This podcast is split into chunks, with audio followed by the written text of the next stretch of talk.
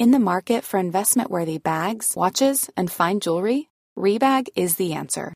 Rebag is a luxury resale platform where each piece is carefully inspected by experts to ensure quality and authenticity. Use Rebag to buy and sell finds from the world's top brands, including Louis Vuitton, Chanel, and Cartier. Head to Rebag.com and get up to 15% off your first purchase as a member with code REBAGNEW. Shop today at Rebag.com. That's R E B A G.com. And use promo code REBAGNEW for up to 15% off your first purchase as a member. Hiring for your small business? If you're not looking for professionals on LinkedIn, you're looking in the wrong place. That's like looking for your car keys in a fish tank. LinkedIn helps you hire professionals you can't find anywhere else, even those who aren't actively searching for a new job but might be open to the perfect role. In a given month, over 70% of LinkedIn users don't even visit other leading job sites. So start looking in the right place. With LinkedIn, you can hire professionals like a professional. Post your free job on linkedin.com slash people today. Full Contact, in association with Mitsubishi Motors. The Telegraph. The Telegraph. Podcasts. Hello and welcome to Brian Moore's Full Contact with the Telegraph and Mitsubishi Motors. The quarterfinals of this year's Rugby World Cup are starting to take shape, and those involved are now focusing their attention on trying to achieve either top spot or runners up. England overcame their first Tier 1 test with ease on Saturday morning when they thrashed Argentina. Mind you, Argentina were down to 14 men, but that's their own fault, frankly. Um, they've got a spot in the quarters, which means they've gone one better than last time in their home World Cup. And uh, World Cup winner Mike Tindall will be joining us on to reflect on the win for Eddie Jones' side. Next up for England, it's France, who themselves have qualified for the next round with a narrow win over Tonga. The former French coach and player Philippe Saint-Andre will speak to us about which French side he thinks will show up and also about a rift. Could it be that they've fallen out again, just like the Dutch football team, they aren't there? A rift between playing and coaching staff. All up for grabs in Pool A. Japan, Scotland, and Ireland, they're fighting it out for two quarter final spots. Later on, I'll be going through the permutations, and let me tell you, it takes some getting used to. So when we get to that spot, listen carefully. Scotland, well, it's quite simple. They need maximum points from the last two games to stand any chance of progressing. We'll be speaking to their former fullback Hugo Southwell about how they're shaping up heading into both games. But I'm delighted to say that once again, I'm joined in the studio by the former Springbok captain and World Cup winner, Bob Skinstad. Hello, Bob. How are you going, Ron? I'm okay, mate. Look, last, last time we spoke, I think it was before the tournament. Uh, we're now getting to the end of the pool phases. What have you made of the competition in general so far? Oh, look, I, I think divided in two. One, there's what's happened on the field, and there's what, what's happened off the field. I think off the field, the fans, the country, everybody in world rugby has said this is one of the best ever. You know, it's just you can see these amazing images all over the web of people singing songs and going bananas all around Japan. That's been brilliant and well handled and well done to world rugby and, and the hosts. On the field, I think we've seen some really good performances. We've seen, uh, the, you know, the All Blacks at their sublime best most recently, but against Namibia, you know, hard to judge if if, if that's what we can see um, going forward. And then I've, we've seen some upsets. I mean, you know, didn't Japan surprise the world um, with with their wonderful win against Ireland? And well, then, has there been a bigger moment than that for you so far? No, that's that's definitely the moment of this World Cup. Mm-hmm. I mean, you know, everybody says, uh, you know, South Africa losing to Japan, one of the biggest in world sport, and it certainly was. I think this is up there. This this is an amazing moment for the country, for the players, and, and the way they played and the way they did it, and then the way they've actually hammered it home in the yes. subsequent games. You know, haven't they played beautifully? I tell you what's interesting. Whilst we've had tension laden games because of the draw, you can't say many teams have hit top strap. You know, New Zealand, maybe. Um, but after that, I'm struggling to think of a side that's really done themselves justice as to what I thought and probably they think they could achieve. Absolutely, and it's a well-made point. I mean, I think our, our initial conversation here was, you know, England have done Ireland in, in, in these warm-up games. The Ireland we see at the World Cup, will it be a different Ireland? Will they be, you know, hitting their straps? Have they kept a lot in reserve? You know what? Absolutely the same as what we saw at Twickenham. They've They're all been, over the place. They've been lackluster. They, they've they've looked as if they're sort of headless chickens on attack. Defensively, they've been frail. And and I was really hoping that they'd be a side who would who would really challenge, make a mark, and be the kind of side who could lie in wait for either South Africa or New Zealand at the quarterfinals and be the team to have the upset of the tournament then. But it looks like now, you know, they're still battling to get out of their pool. Yeah. Well, unfortunately, refereeing has been a big talking point. Not that it's ever far away in rugby union because of the way the laws are deliberately framed to give referees some discretion, without which they say they'd be blowing up at every conceivable opportunity. We'll chat uh, to you in depth about that uh, in a short second. But we spoke to Jonathan Kaplan, who you know well, and he said the referees need to be coached better. Um, what do you make of that comment and the overall issue? You know, I mean, everybody needs to be coached better. You know, everybody needs to improve at everything. You know, yeah. so it's a bit of a nothing comment. I mean, I know Jonathan; he's an outstanding referee. He's been, you know, at the, uh, was at the top of his game for a long, long time, and and I think he's probably just treading carefully. He's just saying, you know, things could be done to make it better. But we all know that, you know, and and the public. I think there's a bit of growing unrest uh, amongst the public, not necessarily with the standard of refereeing, just the the, the the high inconsistency level mm. on a game to game basis. And and we're seeing it because rugby, you know, and and um, this is always going to be subjective because any any fan based endeavour is subjective. But you know, we'll all look in from the outside and say. You know, you and I will disagree about a scrum or a line out or, or a tackled area or whatever because there's so many nuances. But we have to collectively get it right so that the fans can have the best possible outcome. Well, a couple of points. The holy grail of total consistency is impossible. No, no, no sport, Agreed. even where the laws or rules are much more prescriptive, ever gets that because human beings are involved, and that's always going to make that. What I think is less forgivable is I can understand officials in the heat of a game taking a particular view because they are influenced by uh, the way the game is going and the moment and so on. It's when it comes to citing Mm. And people have been able to sit back, they're not involved in the game, they're disinterested parties, they're able to look at footage again and again and again. And then when you see what you think are fairly bang on, consistent incidents that are dealt with differently, that's when I have much more of a problem. I, I couldn't agree more. I, am going to bring something up here which. Um, it might be a little bit controversial. So, so I learned after playing at, at international level and captaining at international level that the TMO's language that he used governed a form of communication between the referees that was unsaid. So if a referee had said, let's let's just say Bob's tackled Brian, it's high, you know, um, but I'm comfortable that Brian was standing low in the tackle. Okay, it's a penalty, and the TMO then said Let's just have a look at another angle. What he meant was you're wrong. I think that it's a yellow card. I'd like to show you another angle, but have a think about your decision again. Well, why not say that? Well, exactly. And and my point is what they were doing, and, and this is where part of what we're talking about has all stemmed, is they're protecting the officials who are there because of the position. Now, World Rugby, they need to protect their staff. I get it. Yeah, but Bob, but I, tell you, I tell you what, everybody knows mm-hmm. that it's a difficult job on the field. Of course. Everybody knows you can miss something, etc. I genuinely do not think anyone says, you said that, it's now shown to be that, you're an idiot, don't ever refer again. No. You have much more respect if you say, actually, on reflection, when I've been able to see it again, now you give me another angle, yep. then I'm changing my mind. Yeah. I don't think anyone thinks that's a problem. The, the, the, the, the the politicking nature of sport and sports officials is such that what they're trying to do is just maintain a decorum that allows them to be protectable. Now, I, I, I think World Rugby do an incredible job, an incredible job of of spreading the game, etc. I think they've got this little bit incorrect. I went in and did uh, some research on the NFL. They've it's not an independent body, but they've got independent assessments of every referee after every game, not general performance. Every single decision that they make. Now, in NFL, there are more stop starts, we know that.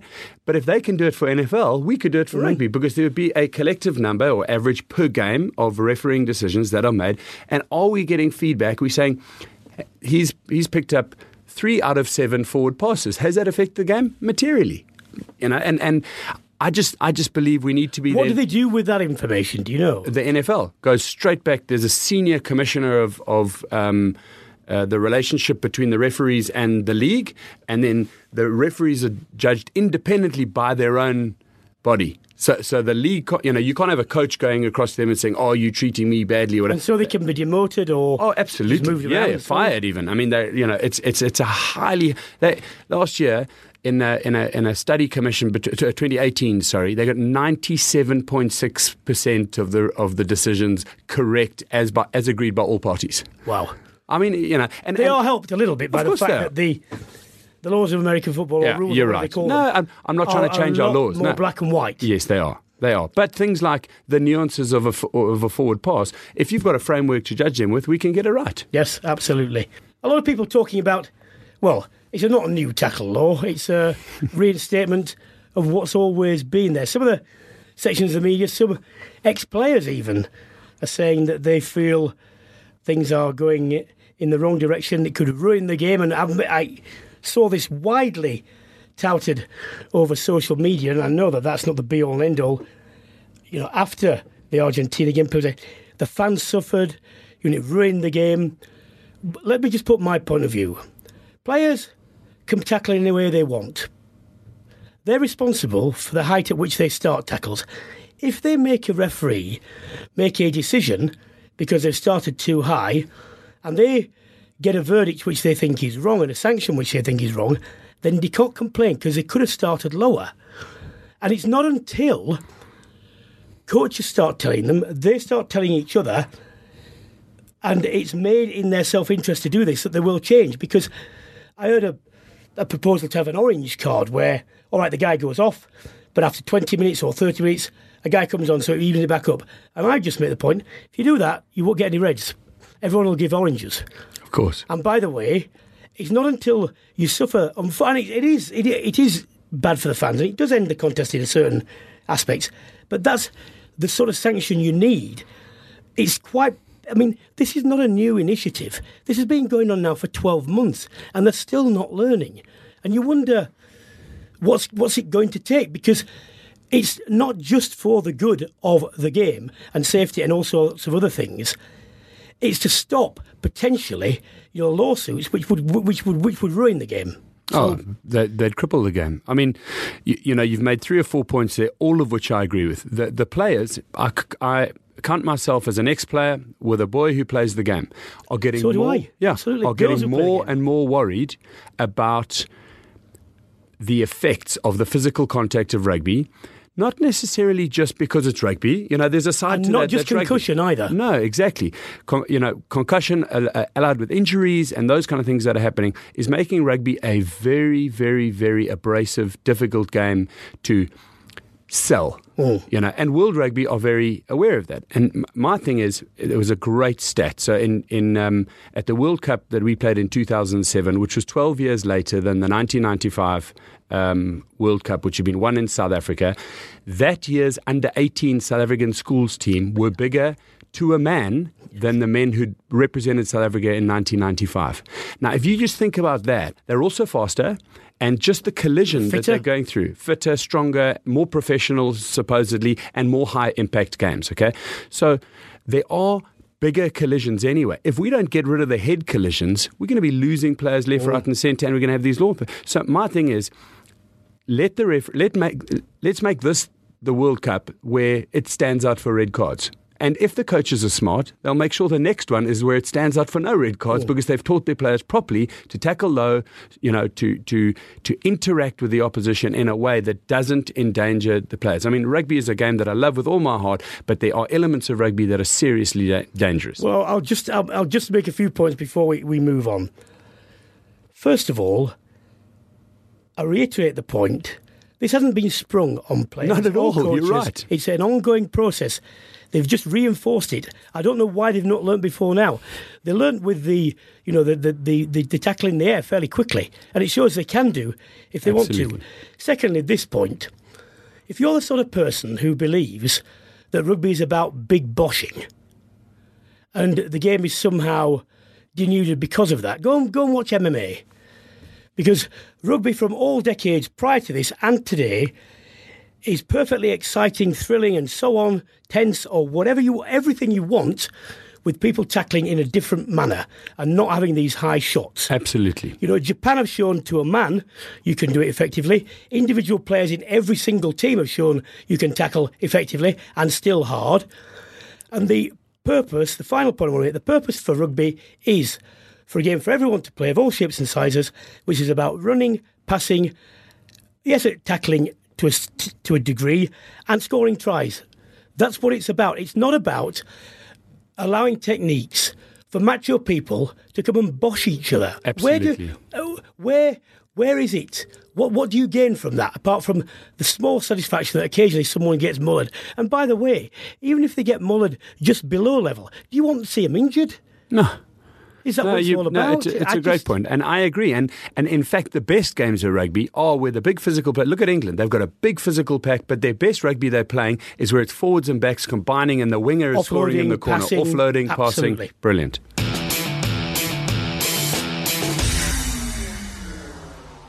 Now to discuss England and in particular their win over Argentina. Some people are frustrated, they're not quite clicking, and yet they're averaging over six tries a game. Why don't we speak to someone who should know? Mike Tindall, the 2003 World Cup winning centre, is on the line. Hello, Mike. Hello, mate. How are you? Not too bad. Uh, bonus, another bonus point win. England at averaging just over six tries a game, and yet a lot of people, me included, actually, have felt that there's more to come. They haven't quite clicked. What did you make of the performance? What you could say about them is they've been workmanlike. They've got the job done. They look strong. They've been in control. All nice words, but you still haven't you haven't come away from a game going. We are definitely in this tournament to win it. We are definitely going.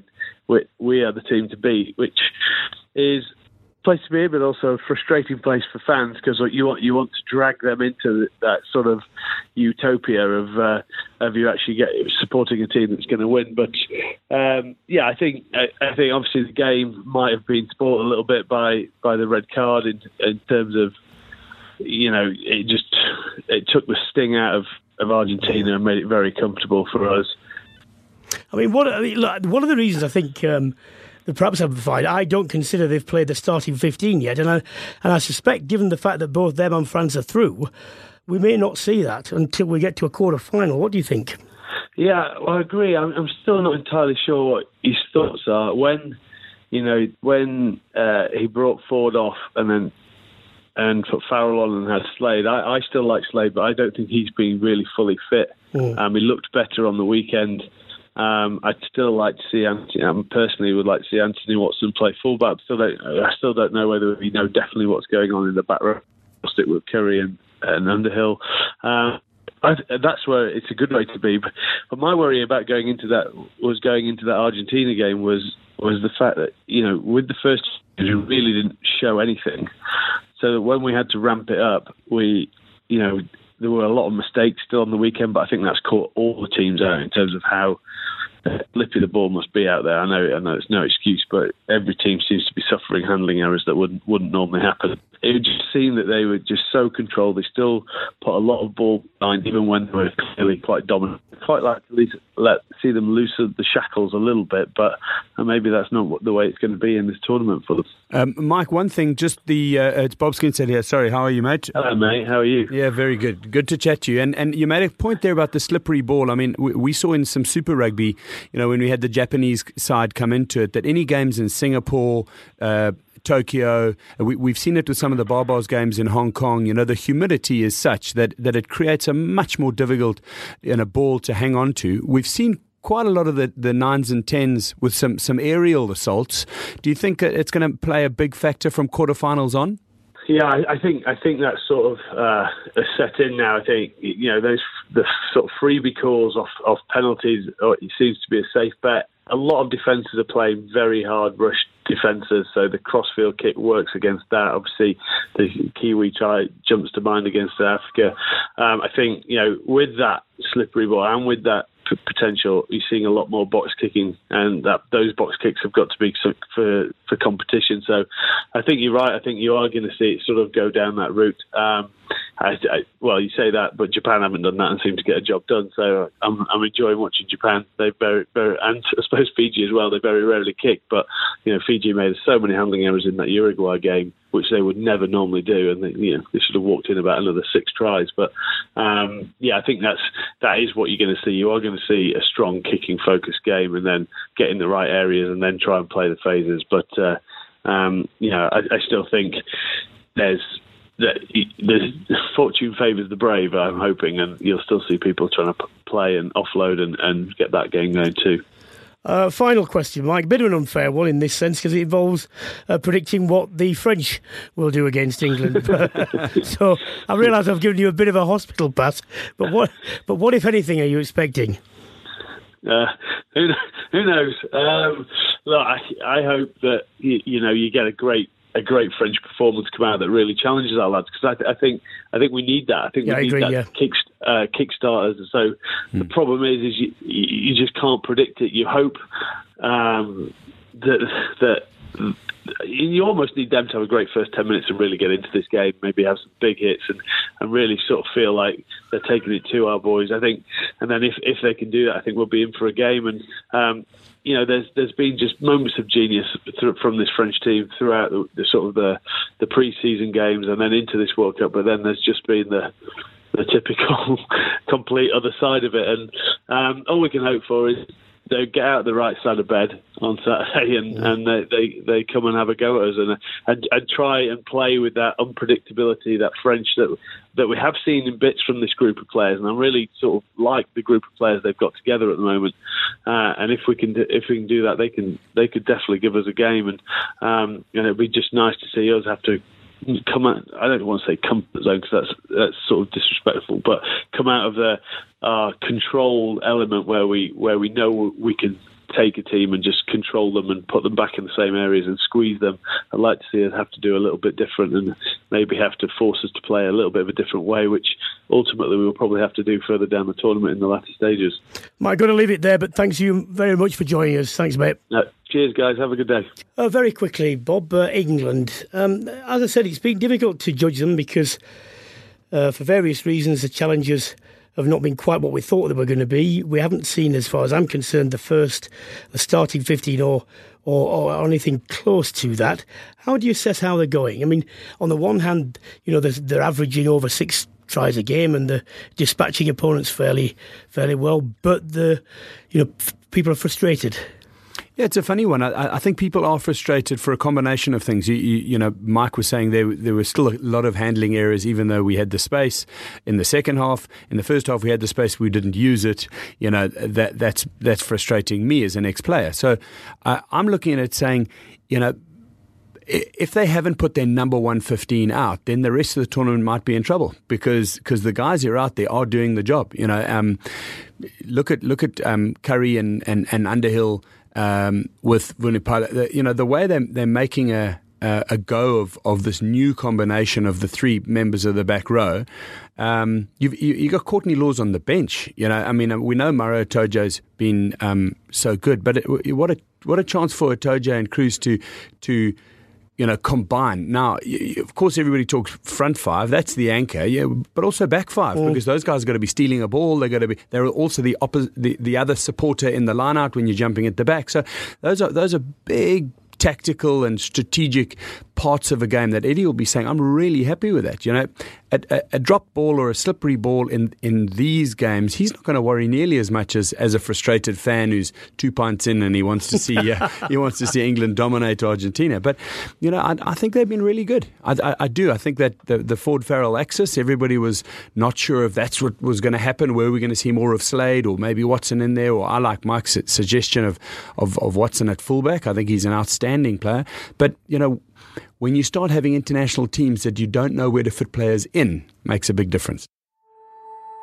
Well, France have qualified. I wonder, actually, now uh, that England and France have qualified, whether they'll be tempted to pick teams which are not necessarily the starting 15s. Why don't we ask, certainly from a French point of view, someone who uh, might well know, he's a regular contributor to this podcast. I'd say an acquaintance, not not perhaps a friend. In, in other times, he might have been a friend. It's Philippe Saint-André, the former French player and head coach. Hello, Philippe. Hello, Brian. The win over Tonga, 23-21, in, in some ways, I would say, a, a typically French performance, raced into a 17-point lead, looked very good, and then made it difficult. Um, any sign of this uh, inconsistency ending? To be honest, we don't know anymore. You know, I think we are we are pleased, and the French team are qualifying the quarterfinal of the World Cup, but. Uh, we did 40 minutes good against against Argentina, and after nothing, we did 15 minutes against America after after one hour, so we were struggling, and, and against against Tonga, we, we did okay 15 minutes, and after we switched off completely. So we are happy to be qualified, and now just uh, we're looking forward to the game against England, just to see if the guys can front up and and play during uh, during 80 minutes, you know. Uh, Philippe Bob here. Nice to chat to you. I'm just wondering, do you think that they might change the team around against England? Are we going to see more advantage for them post this game than, than actually pre? Uh, this is this is a good question, you know, because uh, we uh, we don't know if uh, if the coach will will pick the this best this best 15 against England, or if he rests a few players and uh, just try with them to to to be to be fresh for the quarter final against Wales. And uh, what it's war, it's uh, it's more we play, more the guys look uh, tired, no fresh, not sharp at all. You know, uh, the first fr- friendly games after the the preparation against was against Scotland, and the guys was looking sharp mm. and uh, they look worse and worse. So, so, so we don't know. We don't know. Uh, we know also that Guilhem Guirado is a captain of the team, but uh, at the moment he's, he's more on the bench than to than to start the game. So it's a lot of um, question about uh, who will start against uh, against England uh, next Saturday. I just want to take up the point about uh, Guirado. I mean, I spoke to Mark Lear, um, to uh, Olivier Magne in Waiheke Island in 2011. He was telling me all about the machinations behind the scenes with Lièvremont, the players, and so on. It seems that uh, this is happening again because Midi Olympique, uh, this morning is saying that Guirado uh, is no longer the technical staff's captain. On the other hand, he remains the players' captain. Now, uh, how big a story is this? Are we making too much of it, or or is it something that's quite uh, that's quite important? Yeah, yeah.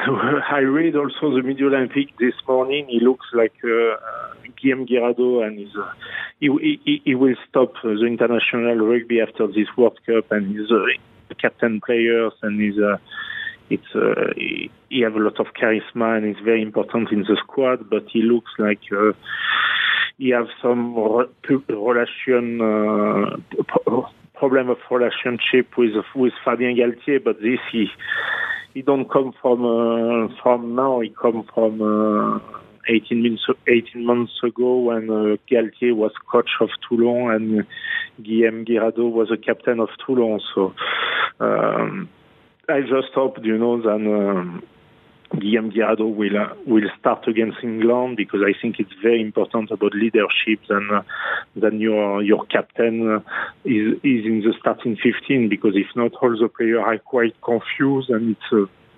It's not a good signal to give to to the players and to the supporters. And, and and given the fact that the signals might be mixed, what what would be a good result out of this game against England? A good result will be that uh, that we try to be very consistent during 80 minutes. We don't uh, we don't expect uh, to to beat England. Uh, England uh, I think they didn't have one tough game since the beginning of the of the group. They won easily uh, the three games.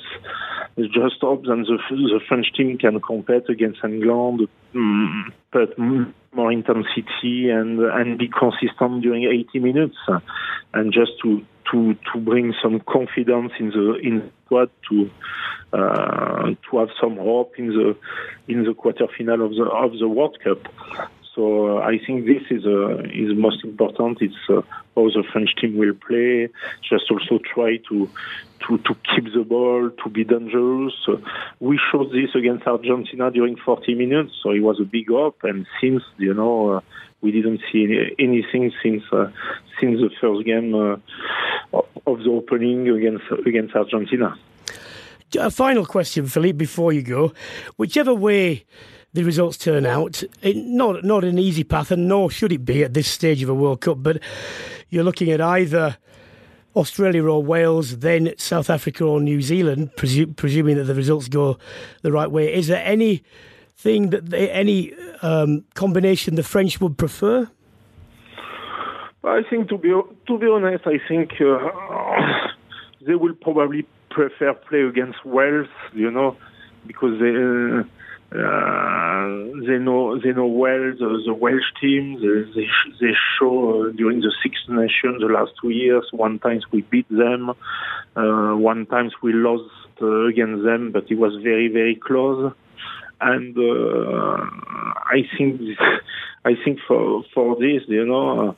Uh, maybe a few guys quite uh, important in the squad, but looks not fresh. Maybe they they will have a rest or they will be on the bench against uh, against England uh, next Saturday because the problem in French rugby and don't come from now but for the last 10 years mm-hmm. uh, the, we prepare players to play a top 14 or it's 11 months of competition. So we are like a 4 by 4 you know?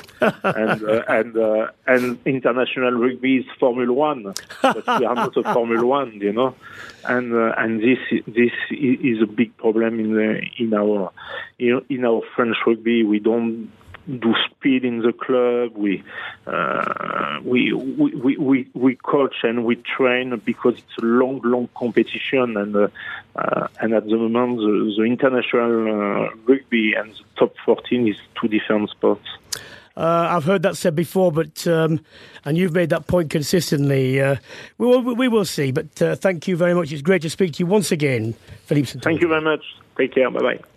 Philippe, not sounding too uh, too optimistic there. Interesting analogy. Um, talking about playing Wales, I mean they've they've won one out of the last eight games against Wales. So even about coming close, it's I, I, don't know. Whichever way you you look at the draw at this time of a competition, you you you should you should be you should be facing these sorts of games so that uh, so you feel you've earned it. And I suppose in the end. Oh, absolutely. We, it goes back to what we said. You know, players that lose pool, pool games haven't won World Cups before. You know, so it's about that critical momentum. I mean, eh, his comment to me was was ringing out. He said, "We're not expecting to beat England. Mm. We're just hoping to sort of shuffle through and and, mm. and get some form of consistency first. That doesn't sound like someone you you'd be scared to take on in a quarter final. But the problem with the French is when they're not supposed to turn up, they, yes. they do. Yes. Right, pay attention. Uh, and our next guest, pay attention because these are permutations for Pool A. Japan will win the pool with a win over Scotland, and Ireland will qualify regardless with a win over Samoa. Uh, assuming, and here's an assumption, that Ireland beat Samoa and Scotland beat Russia with a bonus point, Japan will be out if they lose to Scotland via the head to head results. If Japan get a losing bonus point against Scotland, the Scots will have to get a winning bonus point to go through, and this would eliminate Ireland. If Ireland beats Samoa without a bonus point, there's a likelihood that three teams will finish on 15 points, and then the pool will come down two points difference. But, and here's the rider, the Ireland and Samoa game this weekend is perhaps under major threat because it's been reported that there's a typhoon brewing off the South Island, and if the game is cancelled, the match is ruled a nil-nil draw, which will put Scotland through, even if the game goes ahead, and the conditions could make Ireland's attempt to get a bonus point very, very difficult. So, what do you make of that? I'll ask Bob in a minute because I'll give him an extra time to cogitate that. No time for our next guest because he's a bright guy and he will have known all this anyway. Hugo Southwell, the former Scotland fullback, is on the line. Hello, Hugo.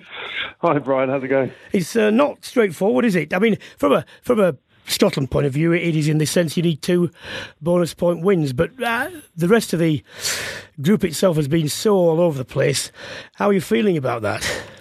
Well, I was, going to say, uh, with, with, Scotland's performances of late, they've still got a win against Russia. So uh, otherwise, uh, this all goes out the window. Um, obviously, you know, that, that, their focus now is this Russian game uh, on Wednesday. They've got uh, they've made 14 changes as we've seen uh, this morning. Um, it was going to happen. They, their focus is now on that Japan game, but they need to keep. Uh, we saw what happened in the Ireland game against uh, Russia. They, they they really struggled to sort of get over the line quickly. It's going to be a grind. They're a hard team to beat, uh, a hard team to get four tries against, and, and Scotland have to have that as a focus. But providing that happens, uh, and there is a providing on that because of all the changes that are being made, then you know it's it's it, it's still there for the taking for Scotland. I think uh, whether whether Japan Japan have put so much into this World Cup, uh, you, you, sort of feel that uh, if Scotland can perform at the level uh, that that we know they can at their 100% best, I still think it's uh, it's very doable for Scotland. But that is the big if because they've been so inconsistent. Hugo Bob here. The, the, the Japan game is going to present something different. Um, in as much as as it will be the final game of all the pool stages. You know, the, the extra pressure. Um, they will have had a chance now to digest whether they've beaten Russia, and I'm assuming it's a five point win for Scotland against Russia. Um, Japan have had a will have had a much longer break. How do they change? How they approach this game, knowing that it's it's an all or nothing. You know, a loss or even a draw there means they're out. Yeah, I, think it's a difficult one. I mean, I think all the momentum is with, with Japan at the moment, and that's that's where it's difficult. Obviously, home home nation uh, playing in front of. Uh, I mean, the crowds have been absolutely outstanding. It's been amazing to watch uh, the, the Japanese public get behind their team, and, and rightly so. I, I think for for Scotland, um, it. I still think they can do it, but I think it's going to be a very difficult task because I think their consistency and their their, their performance levels uh, across the World Cup have been, you know, against Ireland they were absolutely uh, atrocious. Then they turned up against Samoa. I, I wonder, um, and I stand to be corrected, and I hope I'm corrected, that they can perform uh, for another two games at the level they know they need to to get through. Um, uh, if they can stop, I think I think the biggest thing for me against the J- Japanese side, if you stop them at source, if you slow down their ball, obviously they're trying to play quick rugby. Uh, when they get quick ball, they're absolutely lethal. Um, if you can if you can stop them at source, I think Scotland will go a long way to uh, to winning that game. Whether they can win it by more than seven points, which is looking likely it's going to need to be, is very difficult to tell. Well, win it by more than seven points and hope that Ireland don't pick up the bonus points so that they can take on New Zealand in the quarterfinals. Surely that's the, the easy path for them. yeah, exactly. I, I, think that's the last. I think that's the last thing uh, on Scotland's mind at the moment. That having having made every single quarter final in a World Cup, to not to be under pressure, we probably let, us be honest, uh, the best side that Scotland have had in a long time. Um, yep. uh, uh, you know, on paper, this is definitely you, you, can't just you can't just sit here and go on paper. This is the best Scotland side we've had. They've got to perform, and ultimately they didn't against Ireland. They did against Samoa. Uh, they're back uh, back on the horse now, and they just need to keep that going. Um, they can't think about New Zealand whether they get New Zealand or not the quarterfinals. That, that's too too distant away. They've just got to make sure they put themselves in a position come that Japan game um, with 20 minutes to go that they're in the driving seat and they can they can win by more than seven. And you know, that's what their focus will be. Um, it's very difficult with how they're performing uh, to, to, actually be confident and sit here and say, yeah, they're definitely going to do it. Um, I'm hopeful they'll do it. Um, but but let's see let's see how they perform on Wednesday and, and that first 40 50 minutes against uh, Japan. Yeah, because I'll just put this to you, uh, finally, Hugo. I mean, very short turnaround for Scotland. It happens to someone. It just happens to be Scotland this time. But one of the things about Japan, barring the sort of nervous opening uh, salvos of the very first game, which we know can happen, for me, bar New Zealand, their basic skills have been better more consistently than nearly every other team I can think of. You know, the, the amount of handling errors that they haven't made compared to others, you know, the clinical uh, direction of their rucking, the tackling behind the gain line, the legitimate legal, you know, low tackling and so on, have been absolutely exemplary. And I, I just wonder when you look at the two teams, where you think Scotland have a particular edge that might make the difference. Uh, as I said to you before, I think I think Scotland. I think one on one, it's a pretty even even match. I think uh, if you look across, I mean, in terms of individual flair, I think the wingers for Japan have been have looked absolutely electric. Um, I think if you give them space, that, that's going to be an area where Scotland have to have to play. They're going to have to turn the wingers. They're going to have to play territory against Japan. They don't want to be giving them easy front football in the, in the middle of the pitch. Um, that's one area for me. So the kicking game is going to be absolutely vital. Finn Russell, Stuart Hogg um, are going to have huge roles to play in that. But I also think with Japan, you have to slow down that ball. So the back row for Scotland is going to be, and I know it sounds obvious, uh, and Bobby will know all about this, but it's, it's one thing that's going to be a huge area um, that, that, Jamie Ritchie, Blade Thomson, and uh, uh, Magnus Bradbury, because those guys are going to play. They've been rested for, for, for Wednesday against Russia. They're going to have a huge role, and I thought they made a difference against Samoa. I think they they had a that back row combination was was was really solid and really um, yeah stifled uh, stifled the, the Samoan attack. I think that's going to be a huge area for me. Slow down the ball, their efficiency, Japan, then then gets nullified, and it, and it becomes a lot harder. They've got to make things happen out of nothing, and that's where I, I think they've had it on a. Play. They've got their forwards for me, Japan, which is an area maybe people thought they wouldn't be able to match up with other nations. Their forwards have been absolutely outstanding, mm. and it's created opportunities for for the wingers they have. You know, I think Tamura at fly half played well, he's controlled the game well, and they've got some big centres. So they've created an amazing platform. Scotland have to stop and nullify that. Great to speak to you. We won't have long to find out where we go, but uh, thanks very much. Thanks a lot. Cheers, guys. Oh, we'll finish off with South Africa. I haven't really mentioned them. To a certain extent, them and New Zealand have gone their separate ways. The games in the pool have been, you know, uh, givens within reason. Uh, gets a little bit harder. Um, how happy have you been with what you've seen so far? Well, I, you know, I think disappointed with the opening game against New Zealand, but more with more with the result than anything else. Because you know you're playing the number number one team in, in the world. I don't think they started badly. I don't think they finished badly. I think they were in that game. It was a, it was a ten pointer. They've they've come close. I would say that I took a lot of positives out of their their uh, win um, against Italy. I, I, thought they were much better. They they um, they executed what they wanted to do. They made very very few. Um, mistakes and they put themselves in a position at I think 23 or 27 3 ahead you know Italy got a red card and then the game you know um, I think sort of deconstructed mm-hmm. because of that. So it was difficult for, for, for both sides, but they, they continued to, to play a, a, an abrasive upfront forward um, pattern of carrying the ball and then using the, the backside wide once they've got the ball. So I think they were they were good. I think they they would find themselves in a in a positive place against Canada. Um, you know, the Canadians are, are, have got abrasive, strong uh, forwards. Uh, they haven't been scrumming that well, so South Africa will want to test themselves against that scrum. Um, there are a couple of players in the South African team who haven't had as much game time, so Rassie will be pleased he can he can switch in a few players, um, and he can play a couple more of his of his uh, combinations um, and try them out because I think they would they would guess that you know the best chance uh, you know they've, they've qualified already the best best chance they, they can give the the sort of let's call it the the midweek players um, is to have a, a, good outing against Canada and then be challenging if they are, are to be part of the test going forward relatively straightforward on the field A couple of issues seemingly going on off the field. Uh, Makazole uh, Pipi. Um, so being cl- excluded or not included from post-match celebrations after the win over Italy. What, what's all this going? What's all this about? It, you know, it's. I mean, South Africa and race politics. I mean, how can you? You can't say those words without the other one being a part of it. Unfortunately, uh, I think something's been there's a bit of a storm in a teacup. Um, there's two two separate incidents. Uh, a year ago, um, Makazole Mapimpi was playing on the, the right wing. Um, Jesse Kriel and Andre Esterhuizen were playing uh, 12 and 13 um, in South Africa. Uh, even since I was playing and before, uh, when you line up for the anthems, you line up in in order. So you know the wings will. will um, be uh, separated out. It'll be 10 and 11. Usual, yeah, and, then, yeah. and then 12 and 13 will be together. You're a centre partner, etc. So what happened was they basically just were a little bit late for the anthem, um, came into the setup, and Mapimpi was standing between Esterhuizen and Kriel. So Esterhuizen moved him around to be next to uh, his player. Now, what they've done is dragged that out of the archives and said, oh, look, the white players are pushing the back player around. They don't want to be next to him. It's got nothing to do with what, what happened in this game.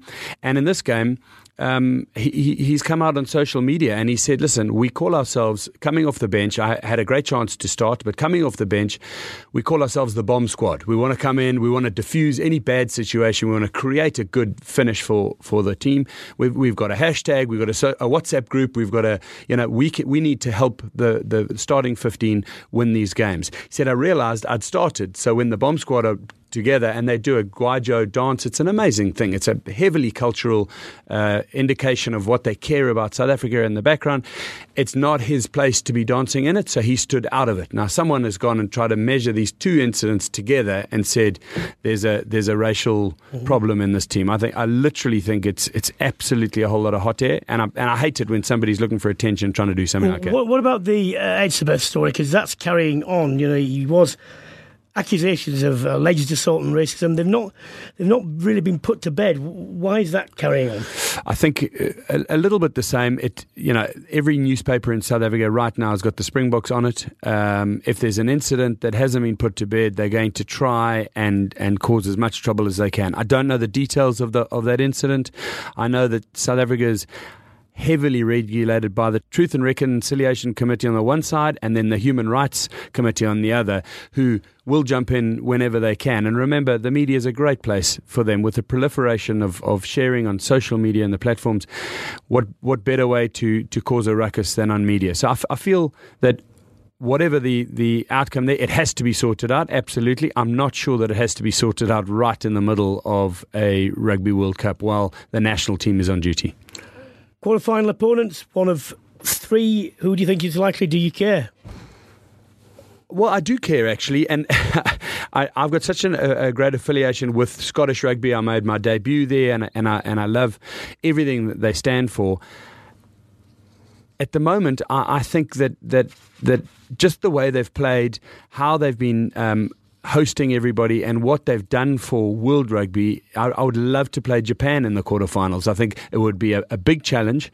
Um, you know, if there was going to be another upset, we're the team that they could do it against. They might have that kind of uh, belief, but I would imagine that that that would be an absolute cracker of of an occasion. Um, it would be an enormous disappointment for them. And I think uh, nearly every other neutral, if they were to win three again and not get out of a group. Well, exactly. And and, and for that reason, uh, I, you know, adding to, to sort of my case, I, I want them to get through, and, and I'm happy to, to play against them. Well, that's all we have time for this week on Brian Moore's Full Contact in association with the Telegraph and Mitsubishi Motors. I hope you got chapter and verse on the permutations on who might or might not come out of the Scotland, Ireland, and Japan group. It's very straightforward. No, it's not.